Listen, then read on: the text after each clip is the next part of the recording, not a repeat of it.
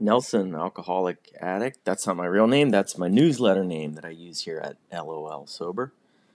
On Monday, large chunks of the social media landscape crashed, and every everybody was talking about it.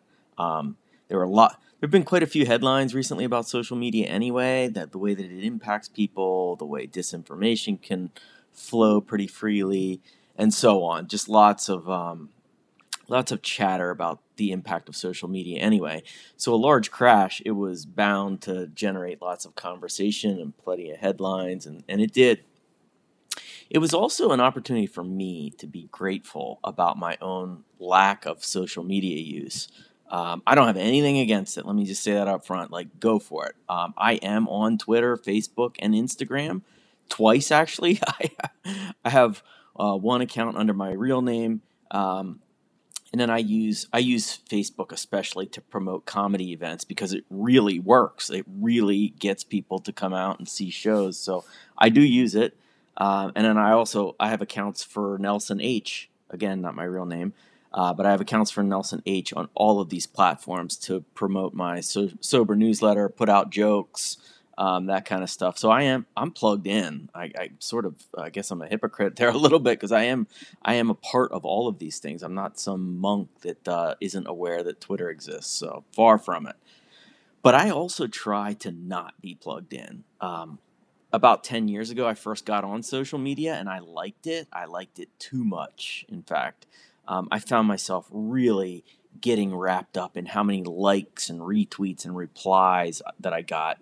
And it was in a way that reminded me immediately that I am an addict. Uh, my addictive personality, it never limited itself to drugs and alcohol anyway, you know, in sobriety or not in sobriety. Um, it was never just those two things because for me, if something's good, then five of that thing must be even better. So it shows up in my life on a regular basis in in two different ways. One is the online world. It can be very addictive to have 29 people retweet something or like something on Instagram or whatever. Because you start thinking, if 29, why not 30? Why don't I have 30? How do I get to 30? I need 30. How do I get 30? Um, the other place that it pops up for me is food.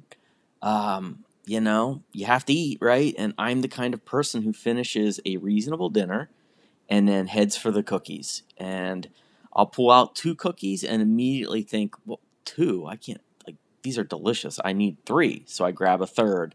And then I think, you know, I probably have room for four or five, don't I? Pretty soon I'm at six cookies and I'm trying to get out of the room before I grab a seventh. And, um, you know, in some ways it's weird. You know, it's like I have eaten the cookies before I've actually eaten them. but then I do actually eat them all and I feel bad about myself. I feel like I ate too many, that I should have just had four, that I need to do better tomorrow, and I start beating myself up. And it's the same vicious cycle that I used to go through uh, with drugs and alcohol. I would plan them, and then I would get them, and then I would, would consume them, and then I would worry that I don't have enough. I would worry that I took too many. I just, it was a mess. It was um, a losing battle over and over and over again. And luckily, I was able to spot early on that social media is not a good place for me, just me, to hang out. And let me say very clearly again, it's that's just me you know, it's a personal decision. Works for me. Um, I don't prescribe it to anybody else. Um, lots of people they love social media. They get lots out of it, and that's fantastic. Go for it. Um, it just doesn't work for me. It's when it's an outsized part of my life. One thing I specifically think about a lot is I do not miss getting in fights online with people. I have almost none of that, and I used to love it. I, especially people I didn't know. I remember thinking there you know, there's no repercussions to just destroying some random guy about a political issue or fantasy baseball or health or anything really. I thought it was thought it was just harmless verbal bickering. But it wasn't harmless because I saw it harmed me. I know that it harmed me. It probably harmed others, but I know it harmed me.